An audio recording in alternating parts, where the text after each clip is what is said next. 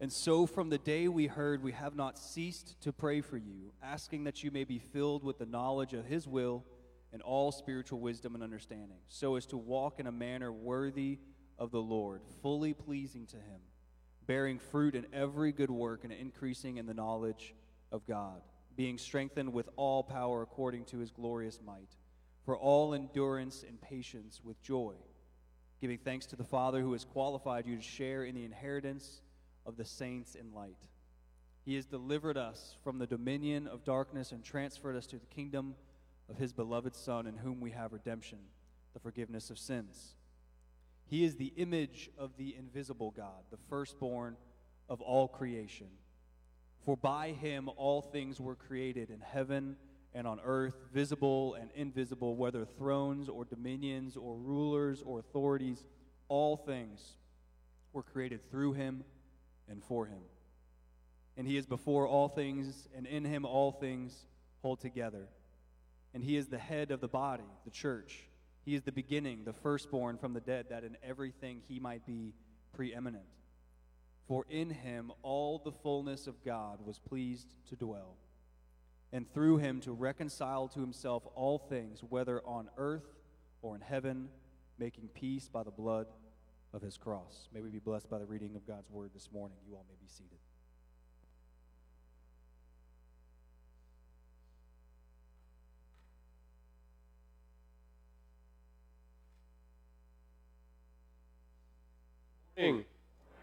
It's good to gather again in God's house with God's people. Uh, as Jared just read, we will only look at verses 15 through 20 uh, this morning. So 15 through 20 this morning. Just one quick announcement. I'll pray for us, and then we'll jump into God's holy word this morning. Uh, next Sunday at 9 o'clock, we uh, resume back our Sunday school uh, hour. So if you would like to be part of Sunday school, we start back next week at 9 o'clock. So mark your calendars, start back uh, in person. No, no Sunday school will be online. Our hope is to uh, weed you off of um, the drug of choice of being online. I'll just say it that way is to get you back in the building with God's people. Uh, that is for extenuating circumstances only. That is not because you want uh, coffee in your PJs uh, to listen to God's word. You have six other days to do that online. But come back, gather together in God's house with God's people. So next Sunday, 9 o'clock, we'll resume Sunday school. If you have any questions about that, you can see me after uh, service this morning. Let me pray for us, and then we'll jump into God's holy word as we continue our series, The Supremacy of Christ, in the, in the letter uh, to the Colossians. God, I'm grateful to gather in your house this morning with your people. I'm also uh, thankful to be able to have people uh, stream online, but God, we know that you've called us to gather. And so uh, I pray that you continue to, to bring and to convict and to challenge your people to come back to your house. And not because we need numbers, not because we need dollars, uh, just because we simply need the fellowship of believers to gather. Uh, that, that's what you tell us. And so we, I pray that you would allow us to be obedient in that sense. Lead us this morning as we look at this passage of Scripture, how your Son, Jesus, is supreme over all things, and that stirs our hearts, and that ought to stir our hearts, to live lives that would be holy and sacrificial uh, to you and to you alone. So lead us this morning and guide us. I pray this in Christ's mighty name. Amen. If you have your Bibles, turn with me to Colossians chapter 1, verses 15 through 20. Just to recap where we've been, uh, and this, this passage of Scripture sets us up for the, the rest of the letter. From this moment on, Paul is going to continue to point us and the Colossians uh, back to the supremacy of Christ what we've been talking about, this small church in Colossae had begun to believe and hear false teaching. That false teaching was this that you had to have Christ plus something else. That Christ wasn't sufficient for all things. That Christ wasn't sufficient in Him and Him alone for salvation. That Christ wasn't sufficient for our walk with Him. That we needed to have Christ and some other things to really bring about the fullness of our salvation. If we're not careful, church, I think if we're really honest with ourselves, we could believe that too this morning. that we don't truly delight in God and God alone. We don't truly delight in Christ in Christ alone. And so Paul is going to use this portion of Scripture to stir our hearts, to move us in adoration or worship back to God.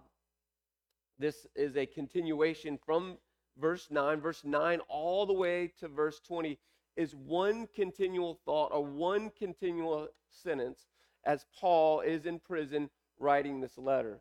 He, he doesn't take a breath, so to speak. There's something that's going on in the heart of Paul that he just can't get out fast enough and on paper fast enough. What we'll see here, though, is that Paul, in verses 13 uh, and 14, something shifts in Paul's heart. So Paul is writing this letter. He remember we're in the middle of this prayer for the Colossians, or in the middle of a prayer for us. But he gets to the to verses 13 and 14, and he says this. He's reminding himself, he's reminding the, the readers of this letters of where they were and what God had done for them. It says this He delivered us from the dominion of darkness and transferred us to the kingdom of His beloved Son, whom we have redemption, the forgiveness of sins. So, what Paul is saying here in this part of the letter is let's remember what God has done for you. Let's remember that God removed you from darkness into light, or move you from the dominion of Satan into the kingdom of God. And then there's this shift that happens. He like breaks out into this song, if you will, because these next verses are a hymn. Hymns were meant to be sung as an adoration or a reflection back to what God has done for us. So Paul in his writing is writing about the salvation that God and God alone could do. And then he worships God. My hope for us is that this morning we wouldn't just hear this letter. We wouldn't just receive this letter but that we would hear it and receive it and then worship God because of what's in the content of this letter. If this book does not move us to adoration, if this book doesn't move us to declaration, and this book does not move us to worship God, th- then it's just another book on the shelf. But this book that God has given us, all 66 letters or books, were given to us by God to reveal Himself to us so that it would move us to worship God. So that's my prayer for us this morning. And now I want to look at this hymn. What is Paul so excited about? What is Paul singing about? And what ought we sing about this morning? It is this that Christ is preeminent, preeminent over all things. What that word means is that he is supreme over all things. That is in Christ, in Christ alone. And so we'll look at what Paul says in two places. He says that Christ is supreme over all of creation. That's in verses 15 through 17. But then he comes home and, and begins to worship God because Christ is preeminent or supreme over his body, the church. And what that ought to do for us is what Paul says. So let's look at first how is Christ preeminent over creation? I would ask you, do you believe that this morning? Is Christ in your life, is it true for you? You believe that he is preeminent or supreme even over creation. Every bird that flaps its wing, every mosquito that bites you, even the skunk that came in here, is he supreme over all things? I just got to acknowledge the smell. I mean, I, everyone's thinking it, I'll just say it out loud. Somewhere there was a critter, he did his thing and went on with himself. So I'll just say Christ was even supreme over that critter that came in here sometime this week. So is Christ preeminent over his creation? Paul's going to say that he is, but now he's going to say to us why he is. Why is Christ, or how is Christ preeminent over his creation? It says this in the very first four words He is the image of the invisible God the firstborn of all creation, is what verse 15 says. The first thing that we know is this Christ is preeminent over creation because he is the image of God. Now, what that word image means is this it's not just looking at a reflection in the mirror. Or, or so to speak, if little Cedar came up here, there'd be a likeness to me, it's not very uh, like a mystery to you who Cedar belongs to, right? Like you're like, oh, that's Todd's boy. Right? That's not what Paul is saying. It's not like we look at Jesus and we're like, oh, that's God's boy. Like there's some likeness to him, there's some similarities to him. That's not the word that Paul is using here. What Paul is saying, it's the very likeness of Christ is God. What Paul is saying, he is God. Not that he's like God, but he is God. His, it's his DNA. Like everything about Christ, we can see now who God is. It's the exact representation of God, not just in his likeness or his looks, but his quality, his character, his power, his dominion, everything that God has, Paul says Christ is the same. Paul, I believe, is borrowing. We, we call it that as pastors. It's really stealing. Borrowing what John said in John chapter 1. I'll read what John said when he saw Jesus himself. Paul writes in his, or John writes in his epistle, he, or his uh, apostle, his book, he says this, John chapter 1, this is verses 1, 14, and 18. He says, In, in the beginning was the Word. That's Jesus, Logos, the Word, Jesus. And the Word was with God. And the Word was God. And the Word became flesh and dwelt among us, and we saw His glory, the glory as the only begotten from the Father, full of grace and truth. No one has seen God at any time, the only begotten God, who in the bosom of the Father, He explained in Him. What John is saying, He not only is the Word of God, but He is God. Jesus Himself says this about Himself in John chapter 14, verse 9. Whoever has seen me has what? Seen the Father. And so Paul is saying to us, he is the exact representation of God. That is why he's able to be supreme over creation. Not, not just have dominion over creation. We have dominion over creation. We know that in Genesis chapter 1. Like God created us in his own image and gave us dominion. Though, though we are like God in that sense, we don't have all the attributes of God because of the fall. But Christ is equally God. It's what Paul, or the, I say it's Paul, it's a, the writer of Hebrews. We really don't know who the writer of Hebrews is. I believe it's Paul. But the writer of Hebrews says this in Hebrews chapter 1, verse 3. He is the radiance of the glory of God, the exact imprint of his nature. And he upholds the universe by the word of his power.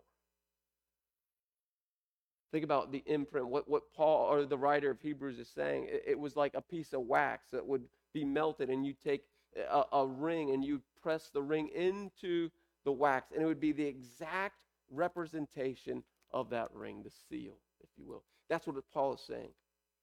He is supreme over creation because why? He is the image of the invisible God. You see, if you and I lived at the time of Christ and anyone would have said to you, Have you ever seen God? The apostles would have answered, What? Yes. Yes, because they saw Christ. Peter could say, Paul could say, he saw God because he saw Christ. Remember, Paul saw Christ on the road to Damascus. He saw God with his own eyes. You and I don't have that luxury. But we do have the luxury of reading God's word, and God's word is a exact representation of himself. These are not words of man, these are the words of God himself. He revealed himself to us. So the first way that we know he's supreme or preeminent over creation is he is God. The second is this it's found in verses 15 B through 16. It says this the firstborn of all creation, for by him all things were created in heaven and on earth, visible and invisible, whether thrones or dominions or rulers or authority, all things were created through him and what? For him. Two, way, two other things that we see. We know that Christ is preeminent over creation because he created it. It's his. If I go and make something and I create it, it belongs to who? Me or you? Me, the creator. So we know that Christ is supreme over his creation because he created. Re- remember what it says in Genesis chapter 1 that, that God used Christ's words to bring about creation.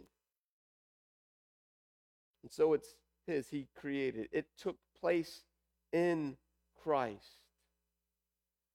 Not only did it take place in Christ, like his mind, but it was the agent about which it came.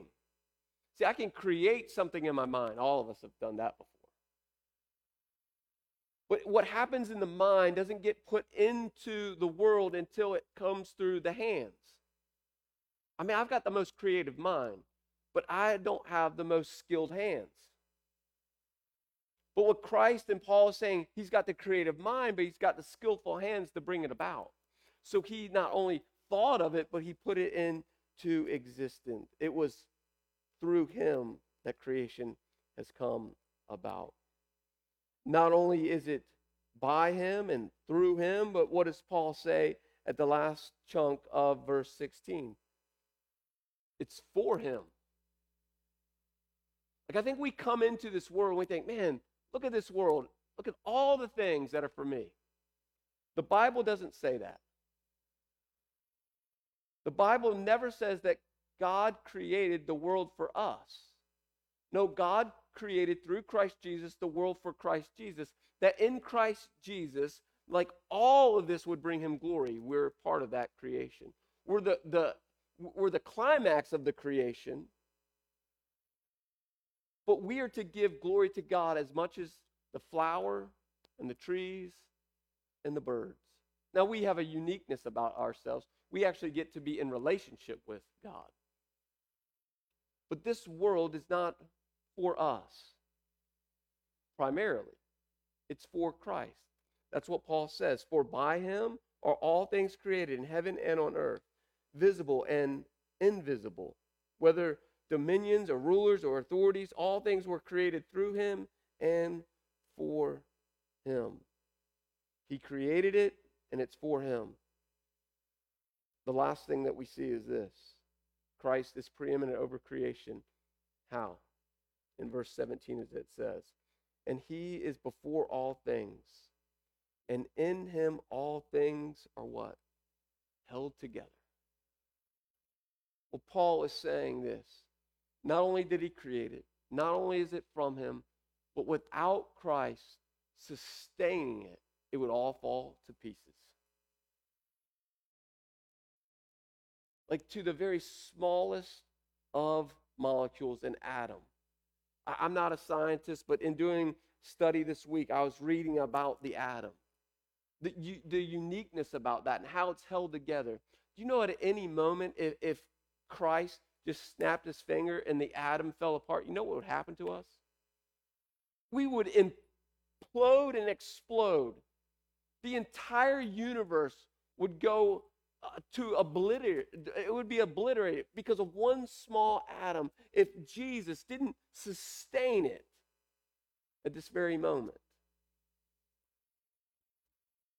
And here's what's going to happen one day, he won't hold it any longer. It tells us in the Word of God, he's going to wipe it all out to bring about, and we'll see this in a moment, a new creation.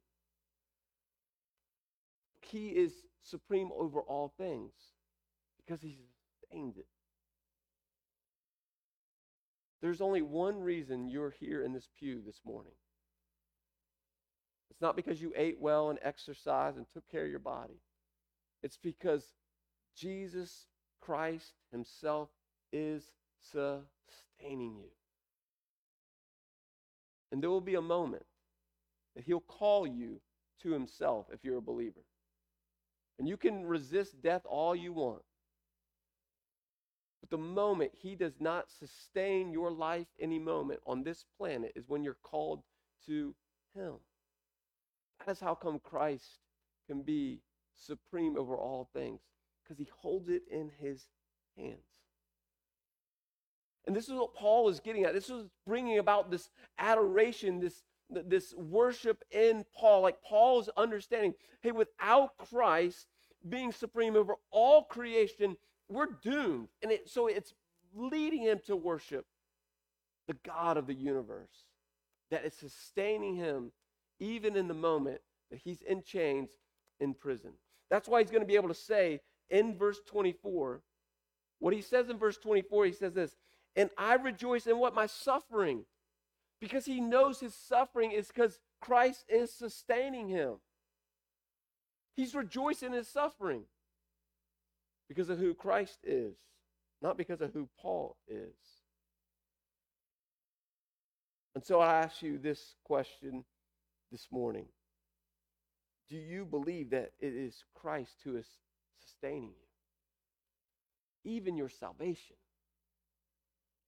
Which means I don't have to work for my salvation.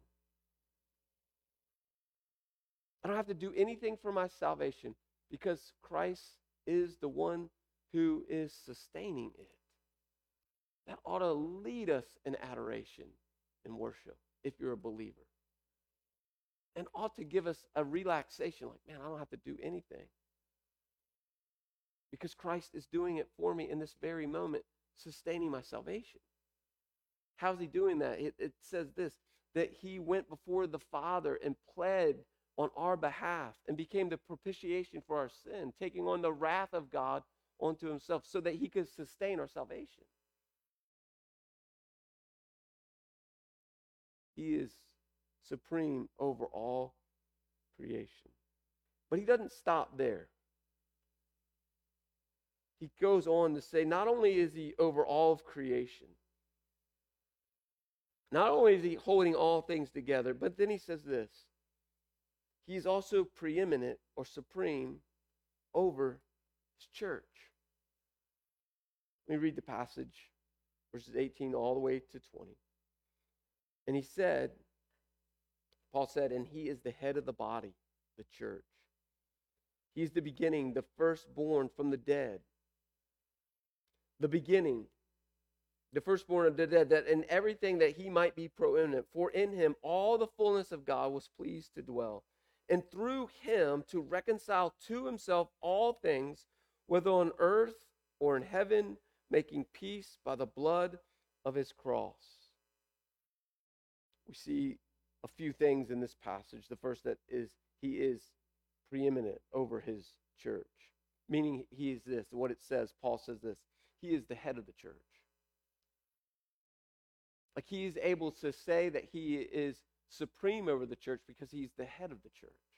Now, the head of the church doesn't simply mean a, a CEO. That's not what that word means. If you cut off someone's head, what happens to the body? It dies. So, what Paul is saying, our life, the, our blood, everything that happens to make the church the church is because Christ is the head of the church. I am not the head of the church. Y'all ought to praise God for that. I'm just a member, just like every one of you. I just have a different role in the church, but I'm not the head of the church. Christ is able to say, I am the head of the church. I have supreme dominion over the church. And then he says, This is how come I'm the head of the church. How is it that Christ is head of the church? Well, in verse 18b, it says it. In the beginning, Christ is the one who started the church. It wasn't the apostles' a great idea in Acts chapter 2, 3, and 4 to start the church. It was God, through Christ, to start the gathering of believers for his glory to bring about salvation of many people. It's Christ's idea for the church, it's not man's idea.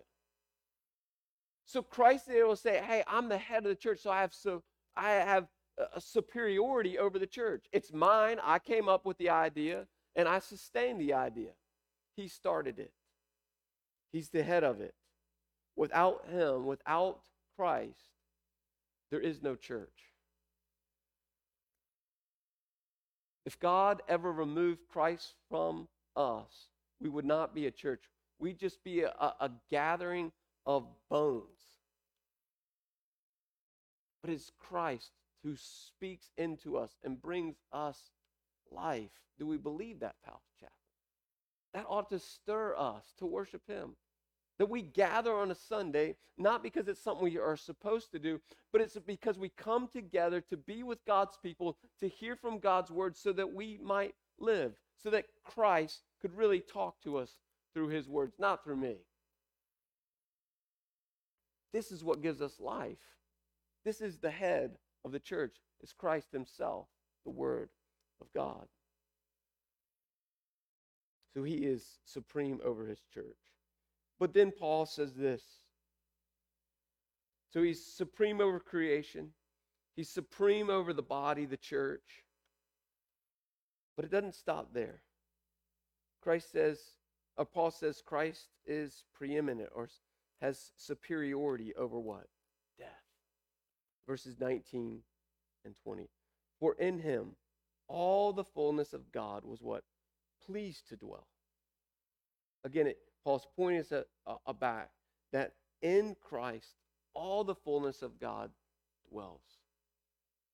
And he says, because in him all the fullness of God dwells, this is what he's doing. It is through him to reconcile to him all things, whether on earth or in heaven, making what peace by the blood of his cross. The first thing that we see is that he is preeminent over death in creation. Remember what happened at the fall. It happened at the fall. Death entered the picture, not just for us, but for all of creation. Like it wasn't supposed to be this way. In Genesis chapter 1, decay and death was never meant to happen. It was because sin entered the picture, and where sin enters the picture, death always happens. And what Christ is saying, what Paul is saying about Christ, is that Christ is going to come and he is going to redeem all things or make all things new because he is preeminent or supreme even over creation. That one day those trees that we see will die no longer. We see that in Revelation. It says this in Revelation 19 He will make all things what? New. And he will therefore sustain what he has made new. There will be a point in time, in history, that death no longer reigns. Why? Because Christ is supreme, has supremacy over death. That's why there's no death in heaven. Because Christ is there sustaining it to make sure it does not happen because of what he did. It says what he did happened on the cross. So not only the blood of Christ saves us and gives us wholeness, but it gives those trees, it gives these flowers, like one day, these flowers will never die. One day. That's because of what Christ has done. Because of his power. The fullness of God dwells in Christ. But not only that, thank God he has uh, preeminent, supreme power over creation, but he has it over us as sinners. That's what it says. Through him, he's going to reconcile all things, not just creation, but us back to himself. See, without Christ, there is no reconciliation for us.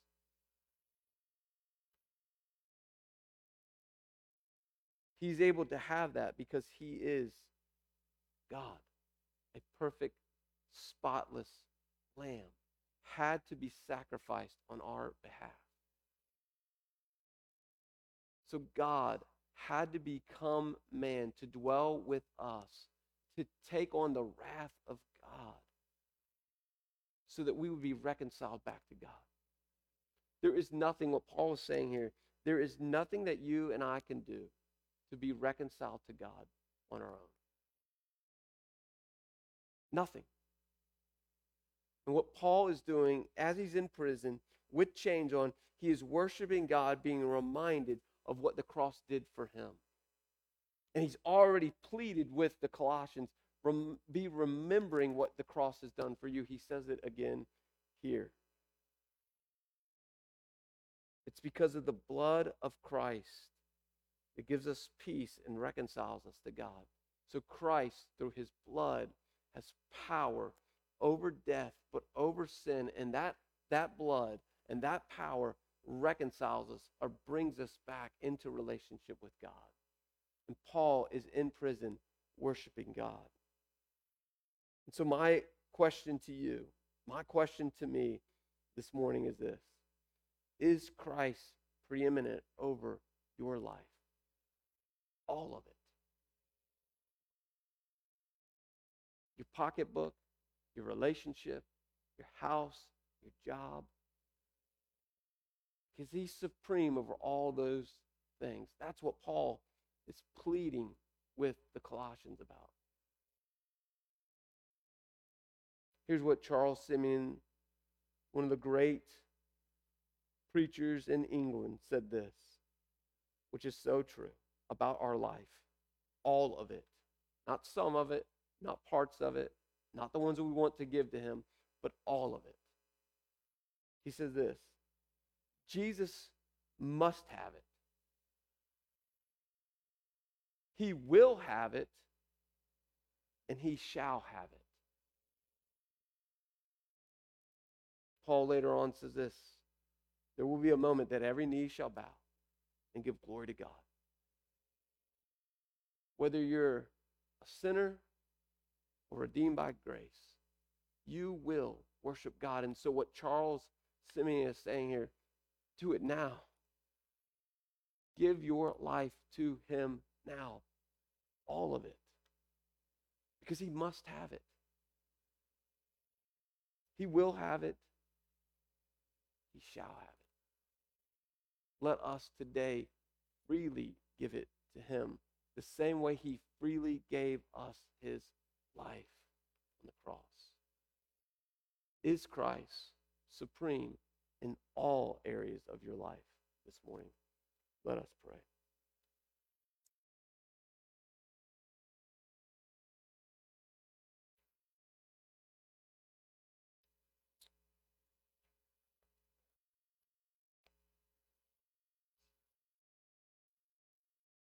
I just want to take a few moments for you to ponder that question.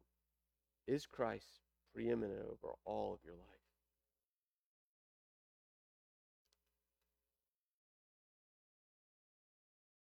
And if he is not, this is a moment of confession, repentance for you and for me.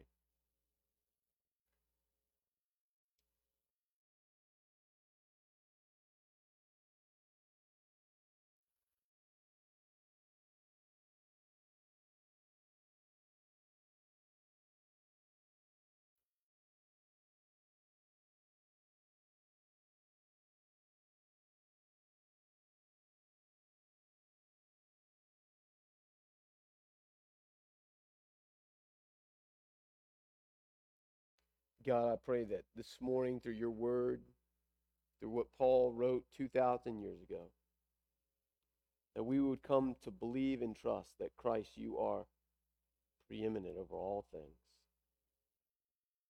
creation, the church, and death. God, I pray if there's one that does not know you as the supreme being, the author and perfecter our lives and our faith, that this morning would be the moment they would surrender to you and acknowledge that you are supreme over all things, their life included.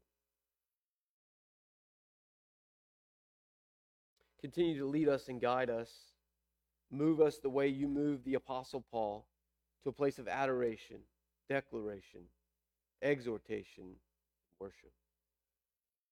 Because you, God, Christ Jesus, the Holy Spirit, have done and stirred in our heart see and to respond to you in a place of worship. I pray that would be true for us this morning. Please rise for the benediction this morning.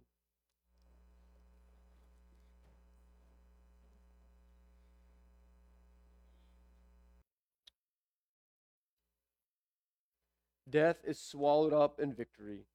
O death, where is your victory? O death, where is your sting?